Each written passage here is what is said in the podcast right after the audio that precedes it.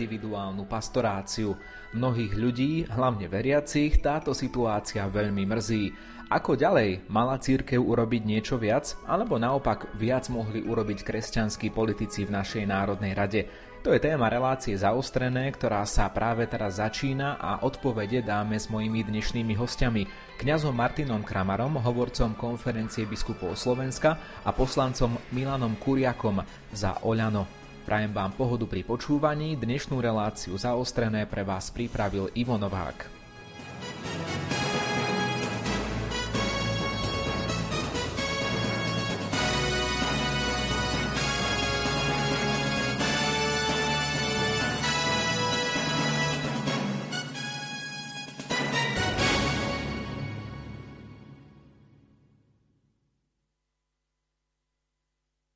O aktuálnej situácii v cirkvi v čase lockdownu sa rozprávame aj s Martinom Kramarom, hovorcom konferencie biskupov Slovenska. Otec Martin, veriaci opäť prišli o možnosť v lockdowne chodiť na sveté omše. Často sa pozeráme aj na to, ako je to v Rakúsku, kde sa to dá. Spomíname túto krajinu. Tak možno na úvod začneme tým, aké sú dôvody toho, že na, dovolím si povedať, religioznejšom Slovensku to nejde tak ako napríklad v Rakúsku. Samozrejme, nie je to rozhodnutie otcov biskupov, aby to išlo takýmto spôsobom, to ste ste zaregistrovali. Je to rozhodnutie výkonnej moci. My sme toto museli prijať, keďže sme boli postavení pred hotovú vec. Navyše je tam tá zložitá okolnosť ešte aj otvorených škôl a veľmi ťažko sa to ľuďom vysvetľuje, že prečo niektoré oblasti života zostali otvorené a teda kostoly sa v podstate zatvorili existuje nejaká malá možnosť, to určite takisto všetci vedia, že stajú sa streamovať Sv. Omše, ale to nie je to isté ako verejné bohoslúžby. Uh, bola by to teda skôr otázka nie na konferenciu biskupov Slovenska, ale na výkonnú moc Slovenskej republiky, na našich vládnych predstaviteľov, že prečo sa to spravilo práve takýmto spôsobom. My rozumieme tej ťažkej situácii, rozumieme tomu, že je potrebné obmedziť aj stretávanie, aj pohyb obyvateľstva, pretože je zúfalá situácia v nemocniciach. Na druhej strane treba odlíšiť od toho ten spôsob lockdownu alebo teda spôsob oznámenia kňazom, veriacim. Už sme to niekoľko, niekoľkokrát museli zniesť e, tak, že sa rozhodlo na úrovni politiky a cirkvi sa to oznámilo. Verili sme, že sa to už nikdy nezopakuje a žiaľ zopakovalo sa to znova a tým pádom teda aj otcovia biskupy na to zareagovali s určitým sklamaním. Sklamanie vychádza z toho teda, že jednak sme nemuseli byť v tejto situácii, keby sa bolo podarilo e, lepšie zmanéžovať tú pandémiu, keby sa bolo podarilo dosiahnuť vyššiu zaočkovanosť a to je proste ťažkosť celej našej spoločnosti a to, toho sme aj my súčasťou. Áno, to je sklamanie. A zároveň ale aj sklamanie z toho, akým spôsobom sa teda komunikuje, že sa niečo rozhodne akoby od stola a cirkvi sa to oznámi, že kňaz sa to nedozuje od svojho biskupa ale musí to prečítať niekde v novinách. Myslím si, že toto nie je adekvátny spôsob, že toto je proste značný problém a malo by sa to v budúcna zmeniť. Napriek tomu, ako ste to vysvetlili teraz, a ja napríklad v okruhu svojich známych som sa tak stretol s takou námietkou, že či otcovia biskupy nemohli trochu viac zatlačiť. Mnohí veriaci, viete, to vnímajú práve cez túto optiku, že mali sa viacej ozvať, mali niečo viac urobiť. Mohli? Je samozrejme, že jedna vec je, čo sa komunikuje v médiách a jedna vec je, čo sa diskutuje, tak by som to nazval, že v pozadí. Isté tá snaha otcov biskupov tam vždy je, aby sa čo najviac udržala možnosť aj ísť do kostola, aj teda mať účasť na verejných bohoslužbách. To je úplne zrejme. Komunikujú aj to, že sme ochotní prijať obmedzenia, pretože si uvedomujeme, že nesieme tú ťarchu, tú ťarchu, to bremeno s celou spoločnosťou a nakoniec tých obmedzení sme už prijali veľa. A videli ste, že išlo to podľa tých farieb v tom COVID automate, bolo to naozaj náročné z červenej do tmavo-červenej do čiernej. Na mnohých miestach na Slovensku už boli dokonca Sv. Omše len pre tých, ktorí sú zaočkovaní alebo prekonali COVID a hľadali sme riešenia, ako sa udržať aj v takejto situácii Nebola tam žiaľ komunikácia zo strany vlády, že by sa pýtali, že teda čo teraz, ehm, aká by bola možnosť, aká by bola alternatíva v takejto ťažkej situácii. Oni urobili jednoducho rozhodnutie také, aké urobili. Biskupy, verte tomu, že robili, čo bolo v ich silách, aby sme mohli pokračovať vo verejných bohoslužbách. Celý problém je, myslím si, že v tom, že sa to zase robí trošku politicky alebo teda veľmi politicky, že sa nejaká časť spoločnosti nechá bežať a nejaká časť sa zatvorí, a potom sa to ľuďom veľmi ťažko vysvetlí. Ak by, ak by muselo byť zatvorené úplne všetko, tak e, aj to vysvetľovanie povedzme kňazov na úrovni farnosti by bolo jednoduchšie, než ešte teraz, keď pozeráte, že to je otvorené, tamto je otvorené, ale kostol už otvorený byť nemôže. Ale tu by som chcel uistiť, že prosím vás, nemyslíte si, že to, čo je v médiách, je celá komunikácia, ktorá existuje. Však isté, že aj v tejto nedobrej situácii biskupy museli už niečo povedať a tak aj vyjadrili svoju nevôľu nad tým, aký bol ten spôsob uzatvorenia kostolov, ale tej komunikácie samozrejme oveľa viac. Ja verím, že e, to nebude trvať dlho a že sa tie kostoly aspoň v nejakom, keď aj obmedzenom režime znovu pre verejné bohoslužby otvoria. Robíme preto všetko, na druhej strane uvedomujeme si, a to znova pripomínam, že každý jeden ľudský život je otcom biskupom veľmi dôležitý a vzácny, rovnako aj osud nemocníc.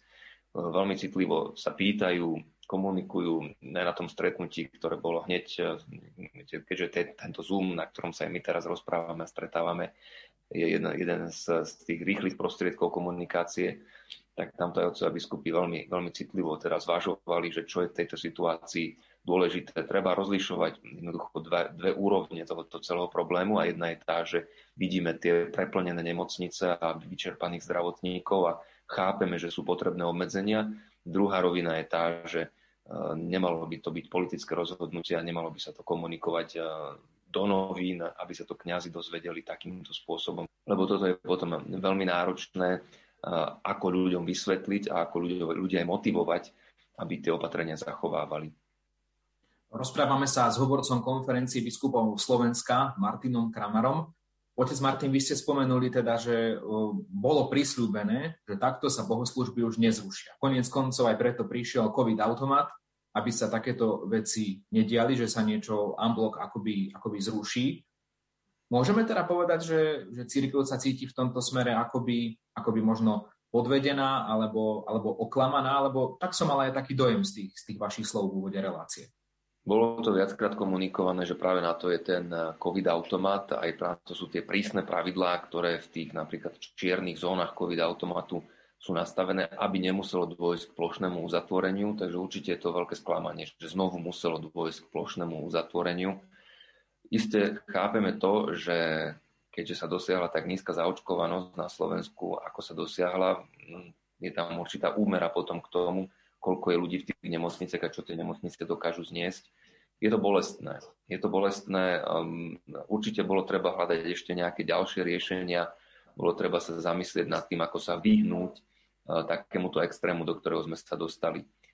Um, chápeme to, že aby sa tá krivka, ktorá neustále rastie, prudko rastie, nakazených, hospitalizovaných nejako okresala, minuli sa dobré riešenia toto je zlé riešenie, jedno zo zlých riešení, ale dobré už neexistujú. Dobré boli dovtedy, kým sa, kým sa dalo vyhnúť tomu, že ľudia mm, majú slepé črevo, alebo majú infarkt, alebo majú proste potrebu tzv. tej bielej medicíny a nedostanú sa do nemocnice. Toto už teraz reálne hrozí, že tie nemocnice sú preťažené a keď to bude takto pokračovať ďalej, tak s vecou, s ktorou by ste za normálnych okolností prežili, neprežijete a štát už nemá iné východiska, než teda znižovať na silu mobilitu obyvateľstva.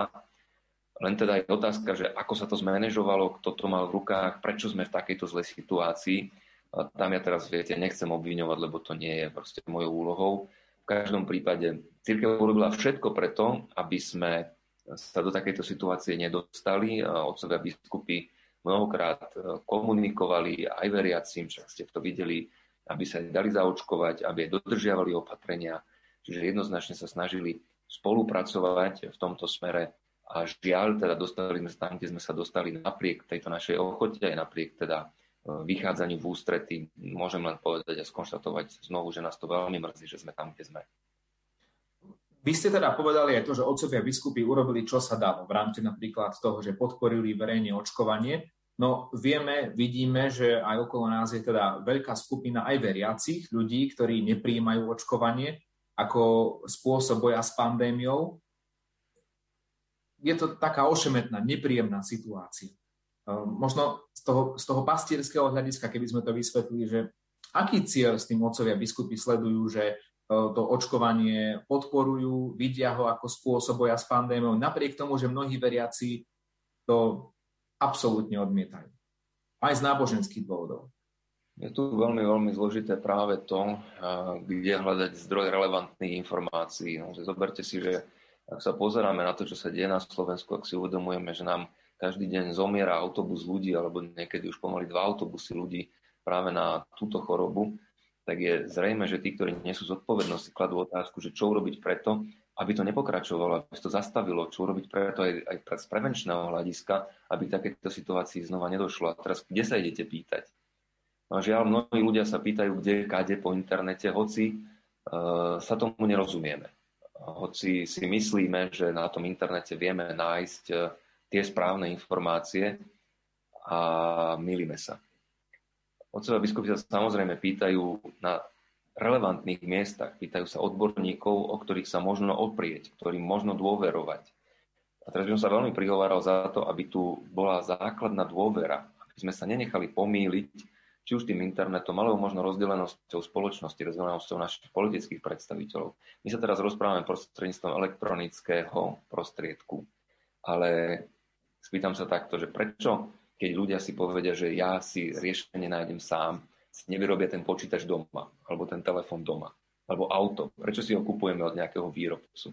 No pretože nemáme šancu, aby sme my všetky tie veci pochopili, aby sme naštudovali, aby sme takú vec, ako je čajom automobil, si vyrobili doma. Môžeme hľadať po internete, koľko nám to bude trvať. Nie, no spoliehame sa na niekoho, kto ten automobil vyrába, má s tým skúsenosti a kupujeme si nejakú značku, ktorú už nebudem reklamu robiť nikomu. To isté je ten počítač alebo ten telefon, tak ho otvorte a pomenujte jeho súčasti. Čo je v ňom? Kto to vie? Kto sa v tom vyzná? Koľko z nás je takých, ktorí by boli schopní vyrobiť prostriedok komunikácie, ktorým sa teraz rozprávame? rozhlas, televízia a tak ďalej. Viete, tie veci idú tak rýchlo dopredu, že človek nemá šancu sa vo všetkom vyznať a musí sa spoliehať na nejakú autoritu, ale relevantnú autoritu, na odborník. Teraz je obrovský problém nájsť ten správny zdroj, ktorý sa vo veci vyzná a nájsť dôveru toho, ktorý je skutočným odborníkom.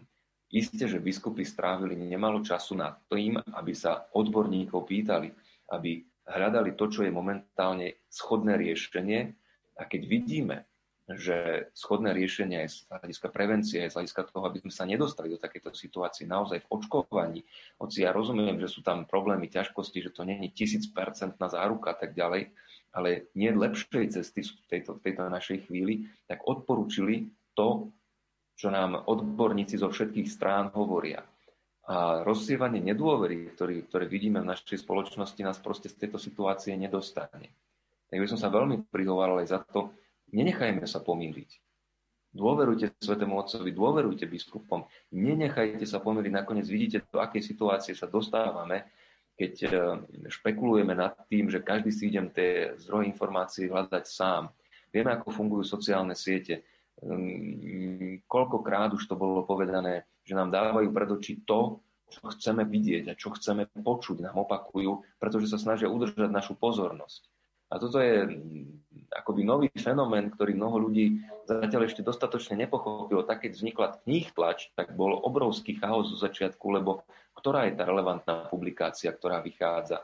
A dnes, keď sú sociálne siete a každý môže publikovať, tak takisto to ešte bude možno jedna, dve generácie, kým sa dokážeme zorientovať, kým si dokážeme odpovedať na otázku, že čo sú naše relevantné zdroje.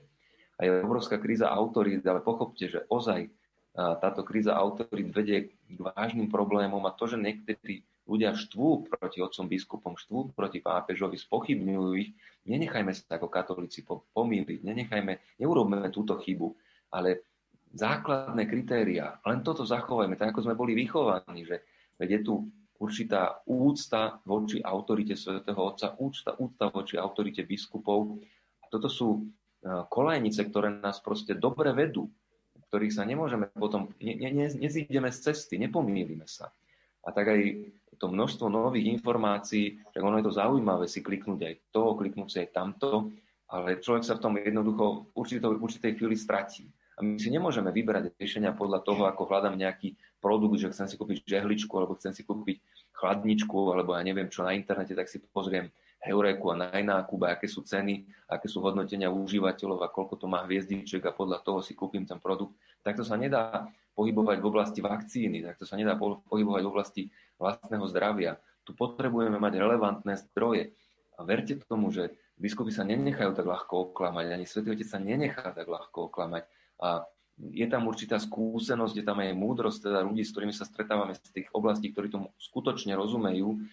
A v tomto prípade je, je veľmi dôležité počúvať hlas biskupov. To vás počúva, mňa počúva, kto, mňa, kto vami pohrda, nepohrda vami, ale tým, ktorý ma poslal, to samozrejme platí v prvom rade v oblasti náboženstva, v oblasti viery, ale biskupy učia aj v oblasti mravov. Napríklad teraz toto je otázka života, ochrany života.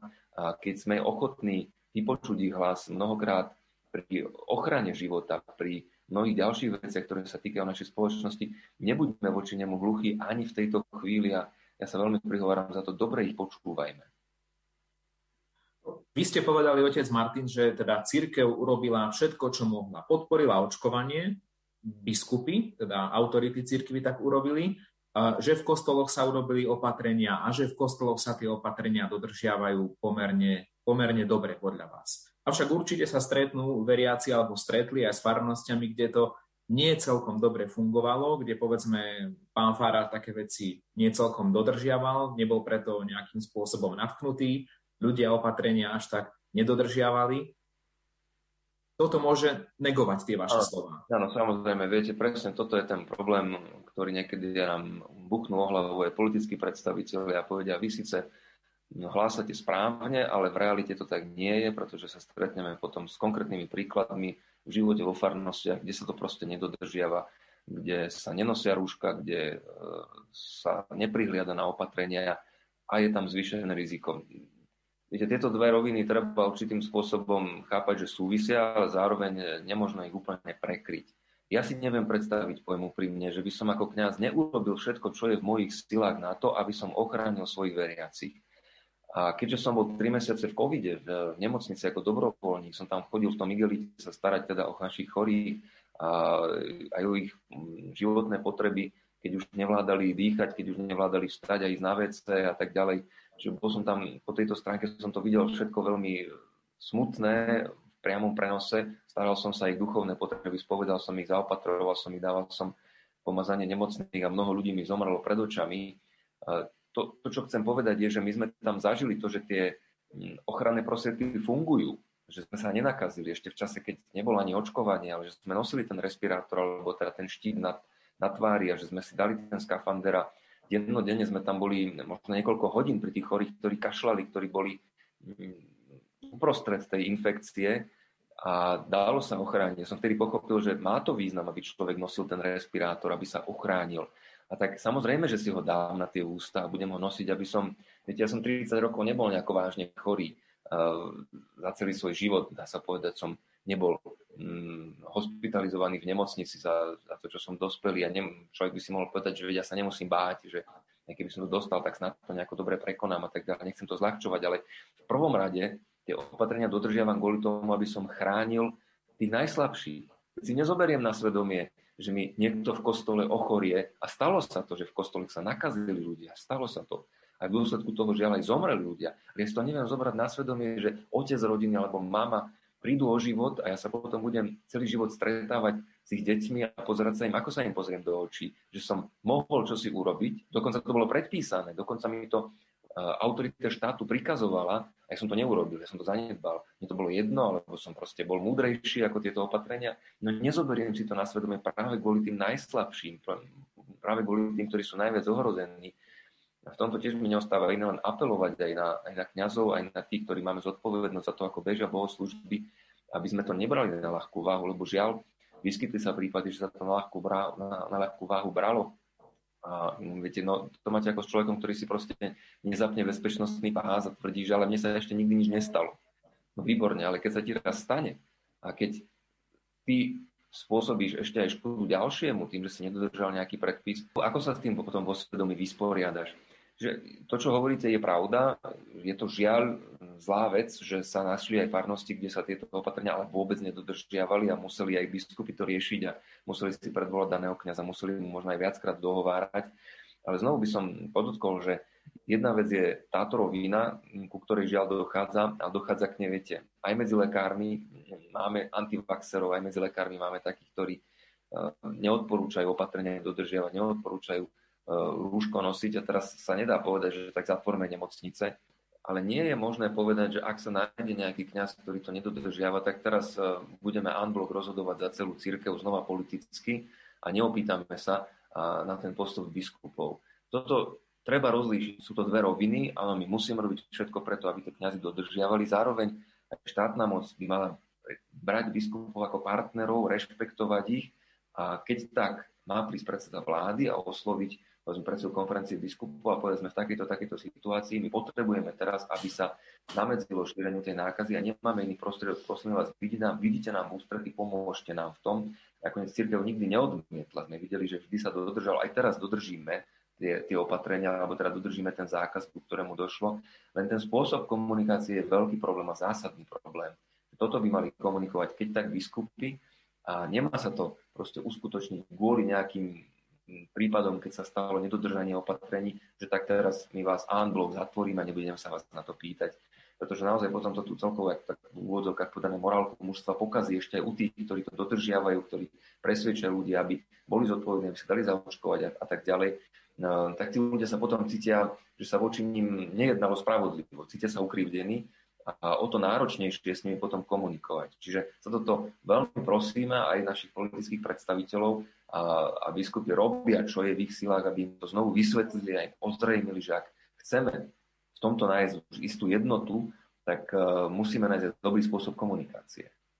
No, na jednej strane niektorí ľudia povedia, že jednoducho aj církev by mala pochopiť vážnu situácie, že je to proste na mieste, aj zatvoriť kostoly. To, o tom nie je žiadna debata. Církev chápe vážnu situáciu. Církev je ochotná im prijať aj mnohé obmedzenia, len aby to bolo proporčné aby to bolo spôsobom, ktorý je adekvátny, lebo tu je proste nejaký princíp, že sa to má rešpektovať, že je tu církev, ktorá... Viete, ja som sa nestal kňazom kvôli tomu, aby som organizoval hromadné podujatia. Aj tu zrovna by sa sa dalo povedať našim kresťanským politikom, prosím vás, robte niečo preto. Sa pýtame, prečo je to v Rakúsku ináč, ako je to u nás v tejto situácii. No zase z princípu je to tam nastavené ináč, ako je to nastavené u nás že kladte si otázku, čo je možné spraviť, možno nie už len teraz v tej krízovej situácii, ale aj keď bude nejaký čas pokoja, čo možno spraviť preto, aby neboli kostoly bráne ako verejné zhromaždenia. A ja som sa stal kňazom, aby som vysluhoval sviatosti, aby som ľuďom sprostredkoval mm, milosť nášho Pána Ježiša Krista, ktorá je prítomná po sviatostiach. Ja dám svoj život za svoje kňazstvo. A mnoho ľudí je ochotný dať život za svoju vieru. To proste nie je tá istá kategória ako verejné zhromaždenie. A tuto treba čosi urobiť, aby sa aj na úrovni spoločnosti to chápalo, že to nie je to isté ako zatvoriť štadión pri všetkej úcte voči športovcom samozrejme, pri všetkej úcte voči ostatným oblastiam života, ale tu by mal byť istý základný rešpekt, že toto je náboženské vyznanie a že toto nie je tá istá rovina ako verejné zhromaždenie. A toto pochopiť a toto aj nejakým spôsobom zakotviť aj do zákonodárstva, aby to bolo už proste principiálne dané, lebo my už sme dvakrát zaťali zuby sme si povedali, dobre, vydržíme to pre dobro krajiny, hm, zatvorili nás bez toho, že by sa tu viedla akákoľvek diskusia. A teraz sa to stáva tretíkrát, hoci už bol daný aj politický prísľub, že to sa to nezopakuje, lebo už máme COVID automat, máme očkovanie, máme a tak ďalej. Ale kto, kto zaručí, že sa to nestane štvrtýkrát, piatýkrát, šiestýkrát? A kto to zaručí, keď príde iná vláda? Lebo ešte teraz relatívne môžeme niektorí povedať, pozrite sa, že máme veľa kresťanov vo vláde, nemusíme sa ničoho obávať. Ale to sa raz môže zmeniť, to raz môže prísť naozaj. Ja to teraz neberiem, že to je prenasledovanie církvy. Isté, že tá motivácia nie je, že chceme zrušiť náboženskú slobodu, preto zatvárame kostoly. Len viete, toto je, je to nebezpečná hra aj, aj v, tom, v tom zmysle, že církev tu akoby nebola chránená a principiálne sa k nej pristupuje, že keď kladie malý odpor, no tak ju proste zatvoríme prvú a je samozrejme, že ona poslúchne. Viete, my poslúchneme. My poslúchneme pre dobro tejto spoločnosti, ale takto sa to proste nerobí toto z princípu nie je správne. Tu treba nájsť nejaký iný model, iný spôsob, aby do budúcna to nefungovalo tak, ako to fungovalo už niekoľkokrát teraz, že my musíme zaťať zuby a musíme komunikovať kňazom, ktorí o pol 11. večer nesledovali televízor a ráno o 7. išiel na Svetu Omšu, už ho niekto naháňal s kamerou, že prečo on, prečo on slávi Svetu Omšu vedie zatvorené. A on sa pozerá, že ale, prepačte, ale ja mám 75 rokov a ja som toto jednoducho nevedel, lebo som to ne, nevidel v médiách. A potom, viete, vysvetľujte takémuto človeku, že toto je spravodlivý spôsob, no to, toto nie je adekvátny spôsob a toto proste principiálne treba ošetriť. No, ale z toho, čo ste povedali, sa mi zdá, že ako keby sa toho veľa nezmenilo, lebo toto je už tretia vlna. Je to nie, nie je prvý, prvý problém, s ktorým sa stretávame. Biskupy ozývajú, lebo toto už je tretí raz a dokedy sa to bude znovu takto opakovať. Veď to nejde o to, že my by sme chceli rebelovať proti opatrenia alebo nechápali, aká je situácia, ale tento spôsob proste nesedí. Toto takto nemôže fungovať neustále do budúcna. Lebo vlastne vládna moc ako keby e, kategorizuje církev potom povedzme na úroveň kultúrneho domu v obci. Prípadne, nie? Však dáme si to. Dobre, už teraz aj to sa muselo, už mnohokrát sme sa museli ozvať, že ste nakoniec to zaregistrovali určite aj na jar 2021, aj v lete. Církev sa už viackrát ozvala, aby sa pochopilo, že tu treba aspoň minimálne teda tú individuálnu pastoráciu. No dobre, tak teraz už vidíme, že ostala zachovaná tá individuálna pastorácia a ostali zachované teda možnosti aspoň streamovania tých svetých omší, kde môže byť zo pár ľudí. Ale rovnako, nech sa nestane štvrtý a piatý krát, že sa to rozhodne od stola bez toho, aby to komunikovali biskupy, aby, to, aby k tomu mohla církev niečo povedať. Čiže áno, tu, tuto je zásadný problém, že sa to v princípe ešte stále radí uh, medzi hromadné podujatia a takto to nemôže adekvátne fungovať. No, dobre, povedzme si teraz, že čo ďalej, tým ukončíme tú našu dnešnú diskusiu. Pripomínam, ak ste si nás zapili len teraz, rozprávam sa s hovorcom konferencie biskupov Slovenska kňazom Martinom Kramarom. Otec Martin, biskupy teda povedali, že sú sklamaní z toho lockdownu a žiadajú o zrušenie takýchto opatrení pre církev. Idú teraz otcovia biskupy podnikať nejaké kroky? Idú to nejako konkrétne riešiť? Kde samozrejme existuje komunikácia sa aj smerom teda na eh, výkonnú moc štátu, na našich politických predstaviteľov, aby tento spôsob, ktorý sa uskutočnil, aby sa znovu prehodnotil, aby sa dal aspoň nejaký priestor pretože by mohli existovať čo najprísnejších podmienkach s veľkými obmedzeniami, ale predsa len verejné bohoslužby.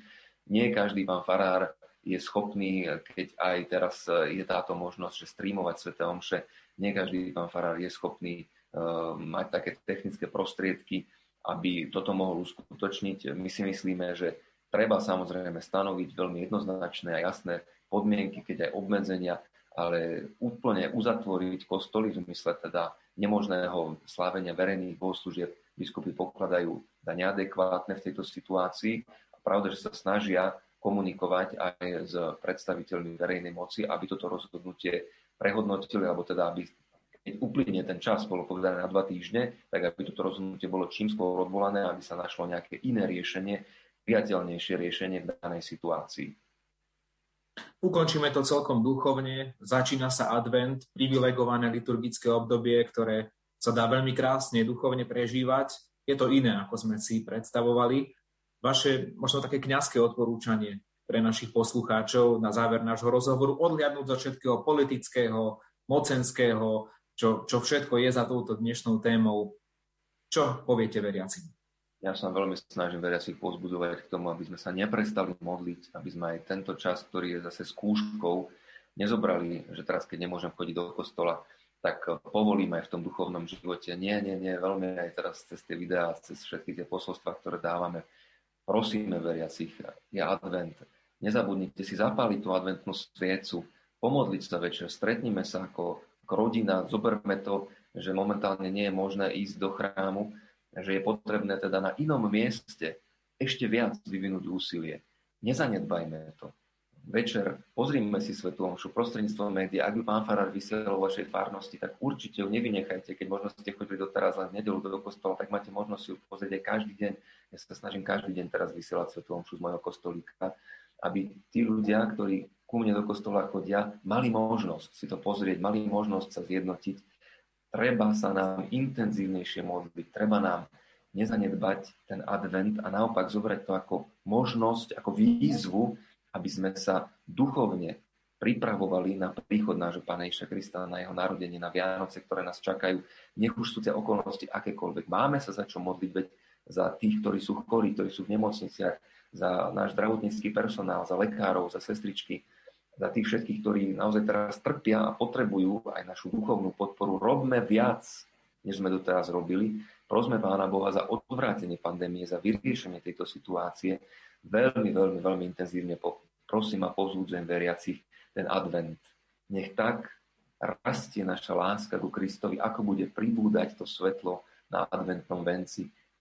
Z týždňa na týždeň, nech je to intenzívnejšie, nech dobre využijeme tento čas. Modlíme sa, využijeme duchovné prostriedky, ktoré máme k dispozícii, aby sme neochabli, a naopak, aby sme Pána Boha prosili o jeho milosrdenstvo a jeho pomoc pre všetkých. Mojím prvým hostom bol Martin Kramar, hovorca konferencie biskupov Slovenska. Ďakujem, že ste si našli pre nás čas. Ďakujem veľmi pekne za pozvanie. Pochválený bude Ježiš Kristus. Na veky. Rádio.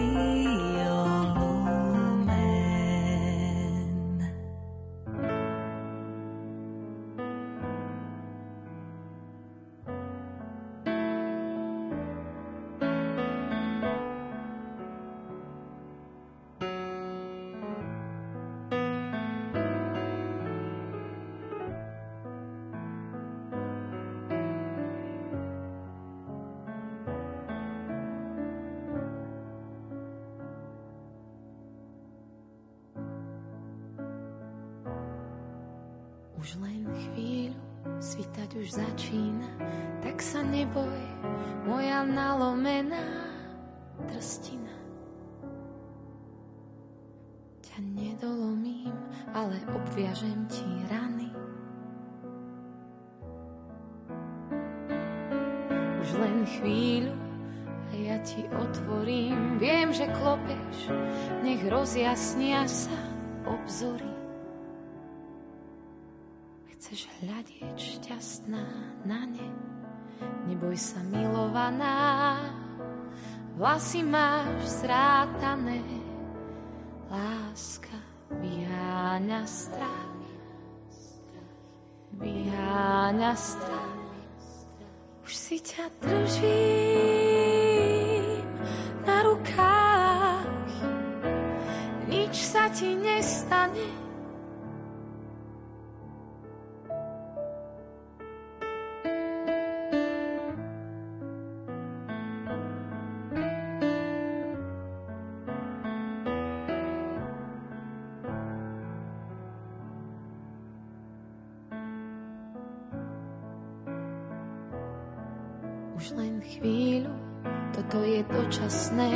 že prosíš, nech dymiaci knôt nezhasnem.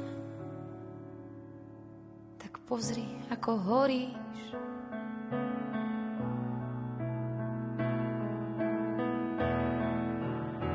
Spočívaj vo mne, sťa jahňa v oučíne, keď prosíš o chlieb, varí nedám ti iné. O dnešnej téme, o lockdowne a o situácii v našich kostoloch sa rozprávame aj s poslancom Národnej rady za Olano, pánom Milanom Kuriakom. Dobrý deň, vítajte aj vy v našej diskusii. Dobrý deň, pozdravujem všetkých poslucháčov Radia Lumen a chcem vám na začiatok popriať príjemný advent, aj keď bude zatiaľ taký smutnejší na začiatku, keďže keďže tá účasť pre nás veriacich eh, je zakázaná na bohoslužbách a veríme tomu, že to nejak zvládneme. A, a to je pre veriacich eh, sklamanie, pán poslanec určite. A v parlamente je vás viacero poslancov, ktorí sa hlásite ku kresťanským hodnotám. Mnohí ste teda členmi aj koalície. Približte nám, ako ste sa snažili tú tému ovplyvniť v čase, keď sa ešte dal, keď sa ešte len rozhodoval. Eh, počas posledného zatvorenia kostolov Vtedy to bola ešte horšia situácia, lebo tam nebola povolená ani e, individuálna pastoračná služba, že naozaj vlastne takto pred rokom, pred Vianocami, ako sa zatvorili kostoly, tak bolo to ešte krutejšie ako teraz. E, v súčasnosti e, som veľmi sklamaný z toho opätovného zatvorenia aj z dôvodu, aj z dôvodu takého, že pri tom poslednom, takom, poviem to, mojom boji, som dostal prísľub od viacerých, že kostoly sa už nikdy na Slovensku nezatvoria. No a, a stalo sa. A keď som, keď som sa dozvedel, že na koaličnej rade, že, že prebehlo rokovanie a že skôr to vyzerá neprie, nepriechodné, že by, že by bohoslužby boli aj pre veriacich, tak, tak som opäť išiel, išiel do toho, no ja neviem, no, po tých skúsenostiach ja to beriem ako do veľkého boja, za zachovanie kostolov, tak som priamo komunikoval. Hneď, hneď ten deň, ako som sa dozvedel, že ako to vyzeralo na koaličnej rade, tak, tak som oslo- začal oslovať poslancov Národnej rady kolegov, najprv v našom klube Olano, aj v Sme rodina, lebo viem, že tam sú tiež konzervatívne zmyšľajúci. Napísal som žiadosť na úrad vlády, aj na pána hlavného hygienika Mikasa na konzilium odborníkov, aby pri zajtrajšom rokovaní eh, vlády, aby, eh, aby nedošlo k tomu, že tie kostoly budú, eh, budú opäť zatvorené pre veriaci. Lebo niekto, niekto si myslí, že keď poviem, že kostoly zatvorené, tak povedia, však sú otvorené. Áno, ale je rozdiel, že či sú otvorené iba na individuálnu pastoračnú činnosť, službu, alebo, alebo či sú otvorené aj pre veriacich, aby hlavne pre tých, pre ktorých je Eucharistia veľmi veľa. Máte, máte nejaké odpovede na tie, na tie vaše listy? Spomínali ste pána hygienika, že jemu ste písali ostatným autoritám. Je nejaká spätná väzba? Minulý týždeň v piatok eh, som dostal odpoveď od, eh, od konzílie, od pána Mikasa, eh, od hlavného hygienika, že tu moju žiad, lebo ja som opakovane po zasadaní úradu vlády a rozhodnutí, že bohoslužby nebudú sprístupnené pre veriacich, tak som napísal opäť ďalší list a pro, so žiadosťou, dá sa povedať aj už pomaly s prozbou, že aby prehodnotili toto, toto uznesenie a že aby sa čo najskôr kostoly otvorili. A už mám od pána Mikasa mailom mi prišla odpoveď, že posunul túto moju žiadosť na konzílium odborníkov a že sa budú tým zaoberať. Takže vlastne aj na vládu, lebo však vieme, že konzílium je súčasťou vlády a, a vláda dáva veľa na odporúčania týchto odborníkov. Takže od nich už odpoveď mám. No a čo sa týka úradu vlády, máme dohodnuté stretnutie s pánom premiérom práve tejto veci.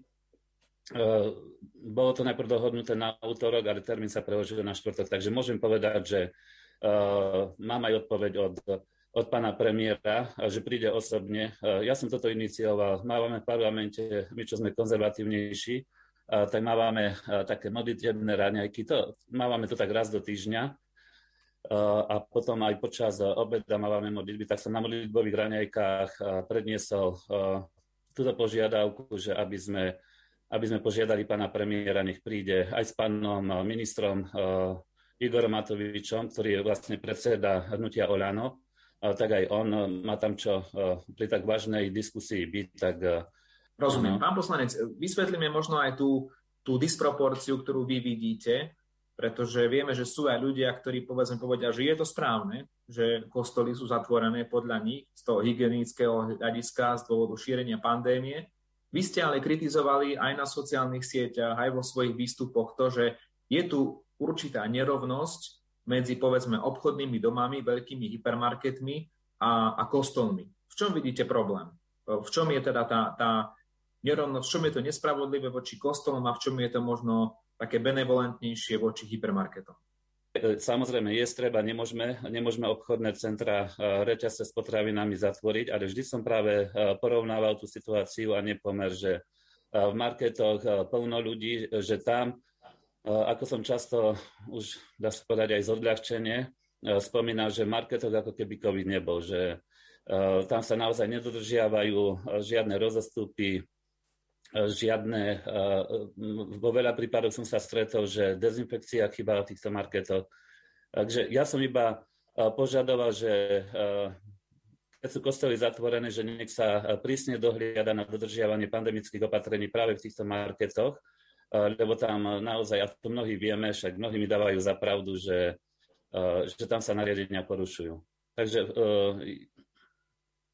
určite, určite, čo sa týka kostolov, nie je také riziko, aby, aby sa ľudia nakazili ako v marketoch a už sú aj nejaké štúdia, že že v kostoloch sa nakazí minimum ľudí. Netvrdím, že sa nenakazia žiadne, ale keďže sú tam obrovské množstva metrov kubických, sú tam rozostupy, naozaj ti veriaci sú zodpovední, však niekedy sa podarí ísť do kostola aj v Bratislave, čo je málo kedy, lebo však rokujeme do, do 19 a no, po, to, po rokovaní v plene ešte máme často kluby, niekedy aj do polnoci, takže toho priestoru veľa nie je.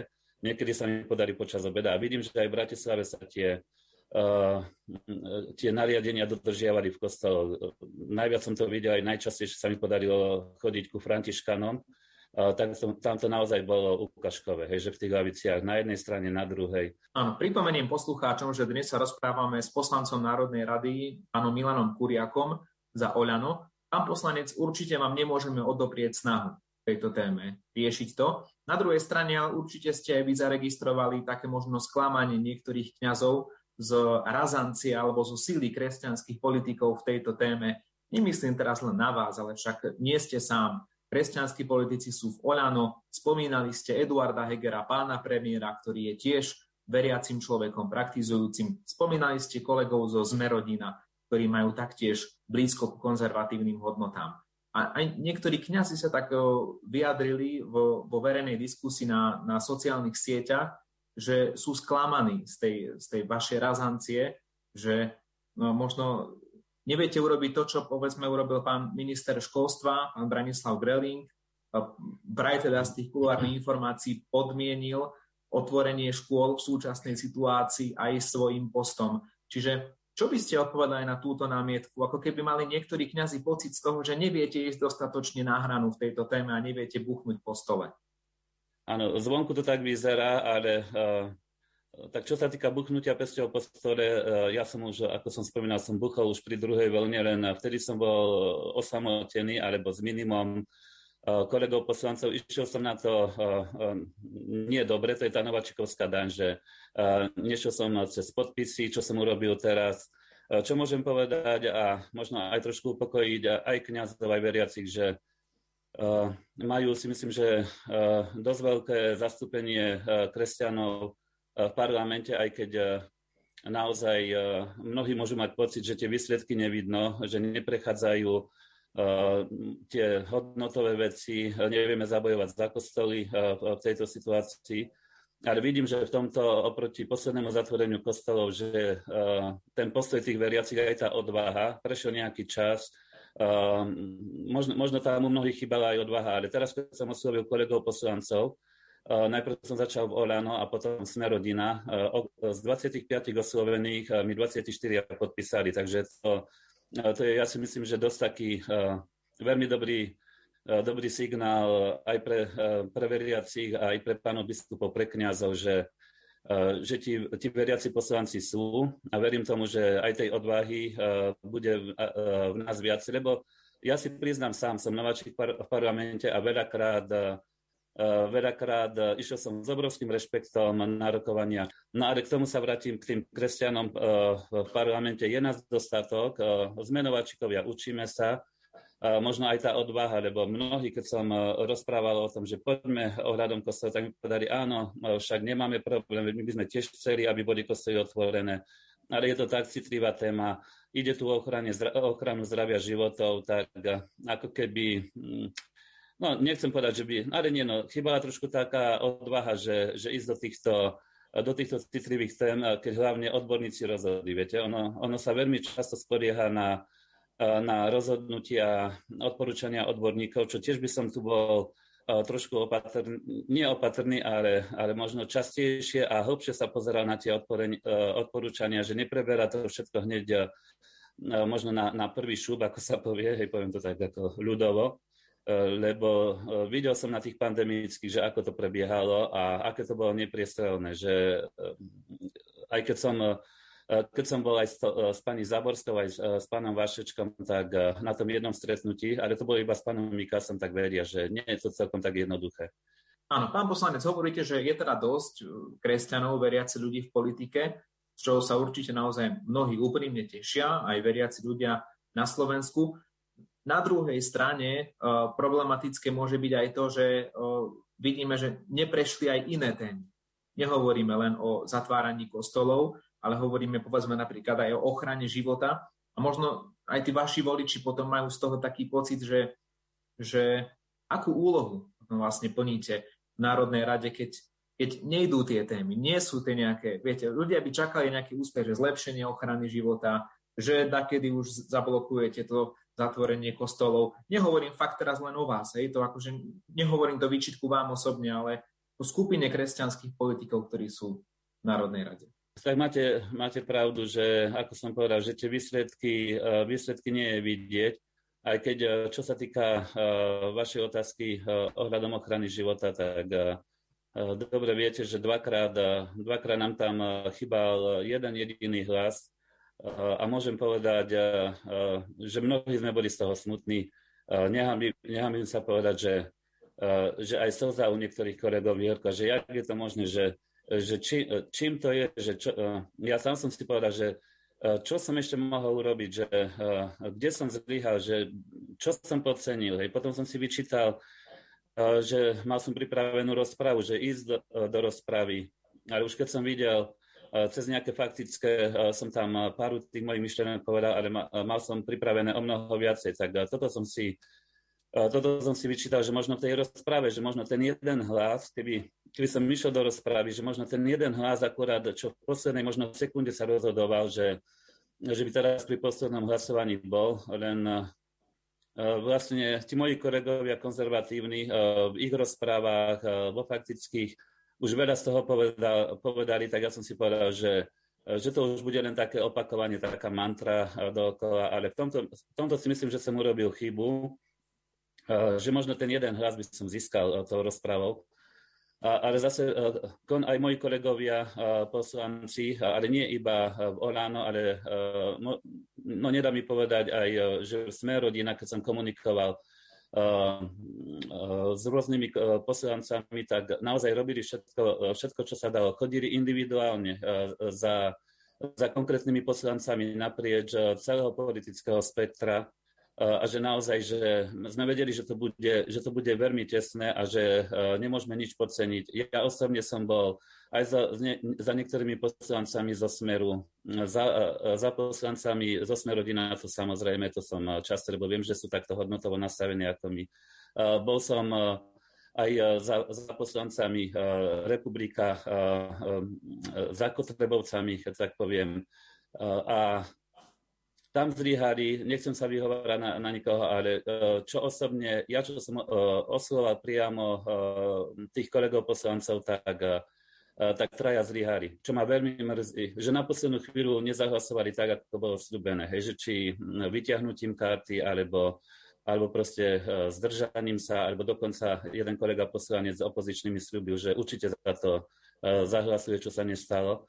No a aby som nebol kritický iba ku opozičný, musím sa pozrieť aj do vlastných radov, že, že aj v našich radoch priamo hnutí Olano práve ten jeden hlas mohol byť, že čo sme, čo sme u niektorých kolegov počítali, že bude a tam, tam, tam proste ten hlas chýbal, aby sa to podarilo. No pán Boh nás skúša, určite sme mohli urobiť viacej, aj keď ja už osobne, okrem tej rozpravy, ja za seba hovorím, že Áno, že tam áno. Som možno... Úzko, môžeme, môžeme to uzavrieť, pán poslanec, áno. túto tému a ísť k celkom takému finále toho nášho rozhovoru. Cesta z pandémie von. Je to vec, ktorú musíme nejakým spôsobom vyriešiť, vyriešiť nejako zvládnuť. Pán hovorca konferencie biskupov Slovenska Martin Kramara zdôrazňoval očkovanie, čo povedali aj otcovia biskupy vo svojom nedávnom vyhlásení, keď vyzvali veriacich tejto téme. Aký je váš pohľad na túto cestu z pandémie?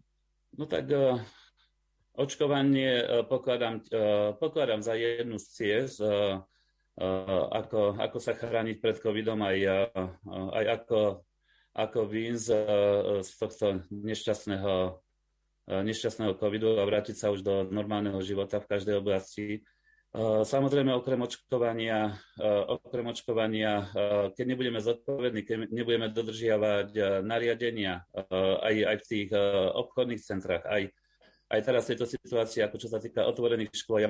Takže na jednej strane očkovanie, ale určite aj tá zodpovednosť, že že keď, eh, keď viem, že hrozí niekde v preplnenom, možno v preplnenej MHD nejaké riziko nakazy alebo v tých preplnených marketoch, tak pokiaľ ľudia nebudú zodpovední a že že sa nebudú tlačiť jeden na druhého pri tých regáloch marketoch, tak ja si myslím, že samotné očkovanie, aj keď je to cesta, mám na to ja svoj pohľad, čo sa týka očkovania, ale z toho dôvodu tam je to skôr Uh, také, môžem povedať, že zo zdravotných dôvodov, aj keď to ešte nemám od lekára potvrdené, nemal som nejak ani čas, ani mys, ale ja som pred 15 rokmi bol očkovaný proti chrípke a a vtedy som si myslel, že, e, že zomriem. Tak možno mám v tele niečo, e, to som bol prvýkrát tak vážne chorý, že ja som mesiac, e, mesiac som sa nemohol dostať z postele, takže v tomto som opatrný, hej, proste nechápal som, že čo sa to so mnou deje.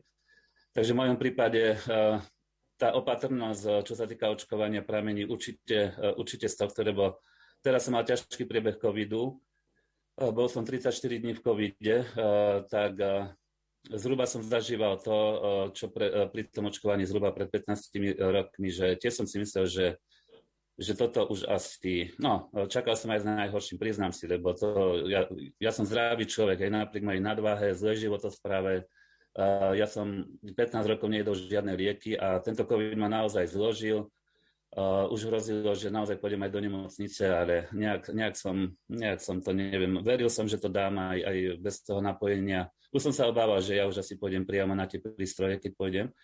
A takže som veľmi opatrný, čo sa týka naozaj e, tohto covidu. Nepodceňujem to.